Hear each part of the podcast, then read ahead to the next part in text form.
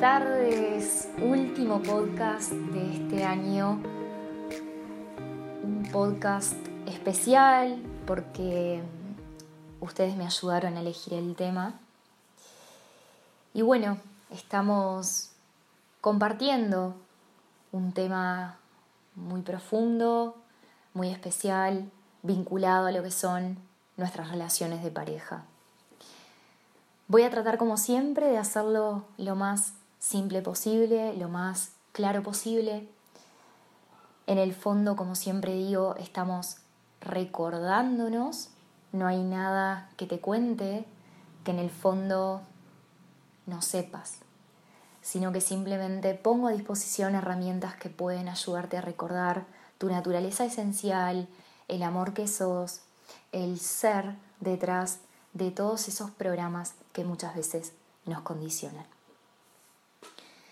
Hoy vamos a hablar de cómo dejar de repetir patrones muy similares en nuestras relaciones de pareja. Y te va a servir tanto si estás en pareja como si no lo estás. Antes que nada, quiero compartir contigo qué son patrones, a qué nos referimos cuando decimos patrones patrones de comportamiento. Son mecanismos de supervivencia que hemos aprendido en nuestros primeros años de vida, que se traducen como acciones, actitudes, formas de ver la realidad, de interpretarla.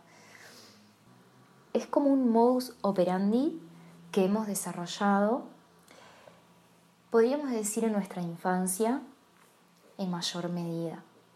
Todos nosotros hemos ido desarrollando un traje que nos ha servido para poder relacionarnos.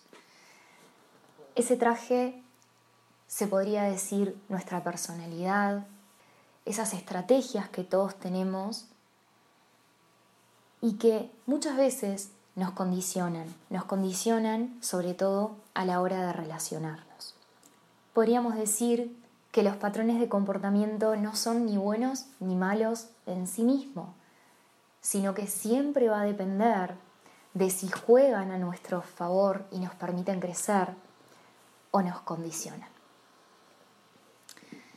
Esos patrones de comportamiento son el efecto o son producto de una información que tenemos a un nivel profundo en nuestra mente, una información que es inconsciente esos patrones son productos de nuestros miedos, de nuestras creencias limitantes, de las asociaciones que hemos hecho, como te decía hace un momento, en nuestros primeros años de vida. Lo magnífico es que la vida siempre va a brindarnos los escenarios que todos nosotros necesitamos vivir para trascender esos patrones, para poder ir un poquito más allá y volvernos cada vez más libres y conscientes. En todas nuestras relaciones se despliega muchas veces de forma más clara y otras veces no tanto, esos patrones, esas maneras de relacionarnos.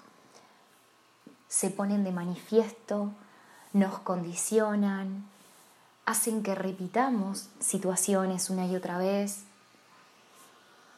Y eso es fascinante. No sé si estás de acuerdo conmigo, pero es fascinante ver cómo esa información que muchas veces está sumergida en nuestras profundidades, en las profundidades de nuestra mente, puede volcarse sobre nuestras relaciones y observar eso que está saliendo a la luz nos puede llegar a liberar enormemente. En nuestras relaciones de pareja, por sobre todas las relaciones, esos programas se ponen de manifiesto de forma aún más intensa y suele suceder, por ahí te ha pasado, de que atraemos relaciones de pareja a nuestra vida muy similares. Quizás por ahí te ha pasado que al cabo de un tiempo que estás con alguien, terminas diciendo, bueno, esto ya lo viví, de esta forma ya me sentí. Y justamente lo que empieza a suceder es que toda esa información que te estoy contando está en esas situaciones que tanto nos perturban muchas veces, está aflorando toda esa información que desconocemos acerca de nosotros mismos, pero podemos aprender a interpretar, aprender a leer lo que nuestras parejas tienen para mostrarnos y de esta forma sanarnos.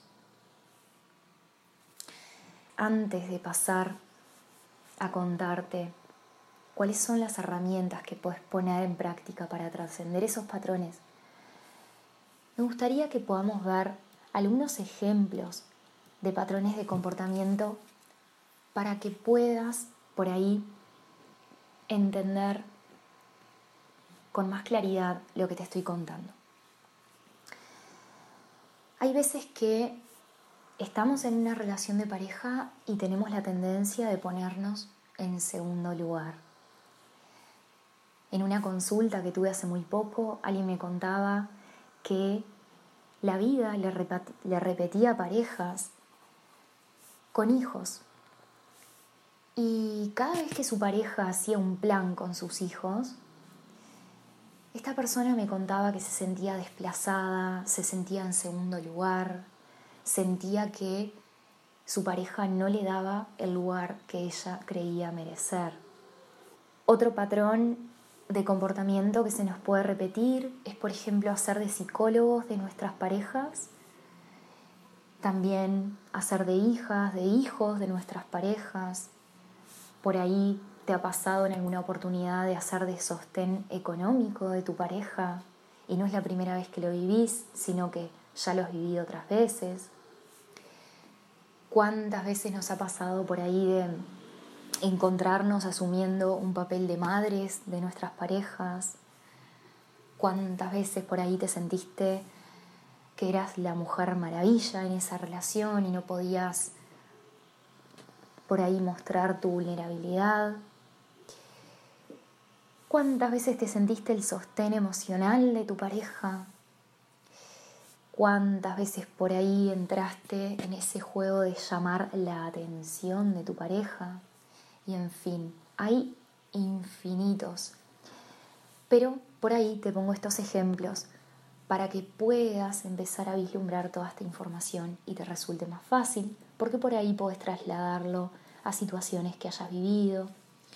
Entonces, cuando nos encontramos repitiendo estos escenarios, cuando la vida otra vez nos vuelve a repetir estas situaciones y podemos conectar con una emoción que por ahí nos resulta familiar, podemos vernos haciendo reclamos que habitualmente hacemos y como te decía, quizás no es la primera vez que te pasa.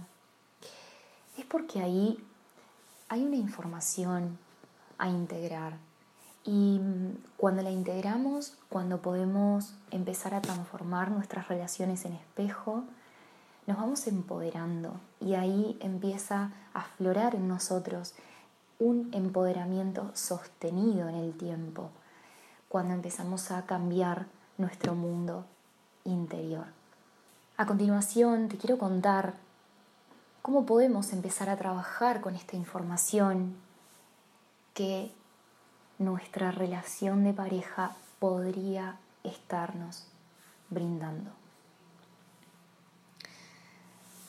A mí me gusta compartir una herramienta que me parece sencilla, que se trata de identificar cuáles, cuáles podrían ser para vos las líneas de expansión en tu relación cuáles podrían ser esos límites, esas líneas que te están invitando a que vayas más allá de lo que has vivido hasta el momento.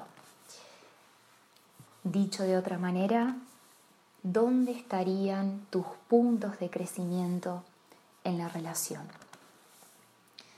Para comenzar a hacer esto, te voy a invitar a que puedas identificar cuáles son para vos esas situaciones que te están invitando a crecer.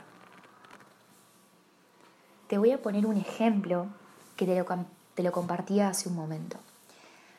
Si por ahí repetís parejas que tienen hijos o hijas y sentís celos de los planes que tu pareja hace con sus hijos, identifica situaciones donde te hayas sentido de esta manera. Por ahí, en algún cumpleaños, en alguna cena familiar, por ahí en las fiestas, ahora que estamos justo en, en estas fechas.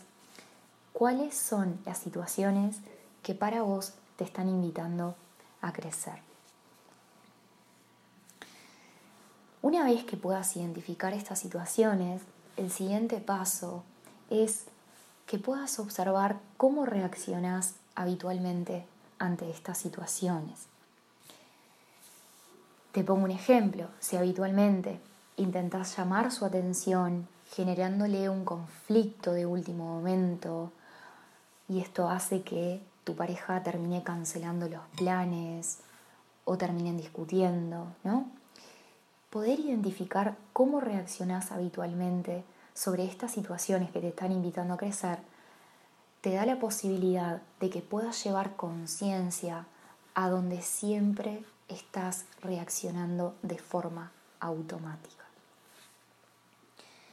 Voy a hacer un paréntesis acá. Estos patrones de comportamiento que nos condicionan se nos despliegan de manera automática. Son el resultado de todos esos condicionamientos que te conté antes. Entonces la única manera de sanar es llevar presencia, llevar conciencia a donde siempre estoy actuando de manera inconsciente. Este es un ejercicio muy potente para que puedas empezar a trabajar en tu mundo interior y poco a poco ir liberando esa información que hoy te está condicionando. Como te decía en un comienzo, te va a servir tanto si lo haces con tu pareja actual como si lo haces con algún ex, donde hayas sentido que repetías algo muy similar en relación a una pareja anterior que hayas tenido. Para sanar es muy importante, repito, llevar presencia, llevar conciencia, donde habitualmente estoy gobernado por el sistema de pensamiento automático que podríamos denominar nuestro ego. Sanamos cuando nos elevamos. Y para empezar a elevarnos por encima del campo de batalla, como dice un curso de milagros, necesitamos entender o dar lugar a que no somos nuestras reacciones automáticas, sino que somos quien puede observar esas reacciones. A medida que vamos haciendo este ejercicio, nos vamos empoderando. Intenta ponerlo en práctica y una vez que lo hayas hecho, me encantaría que me cuentes cómo te fue. Te deseo un hermoso fin de año, que este año te haya dejado mucha sabiduría, mucho crecimiento y mucha luz para poder recibir el 2021 con energía y amor.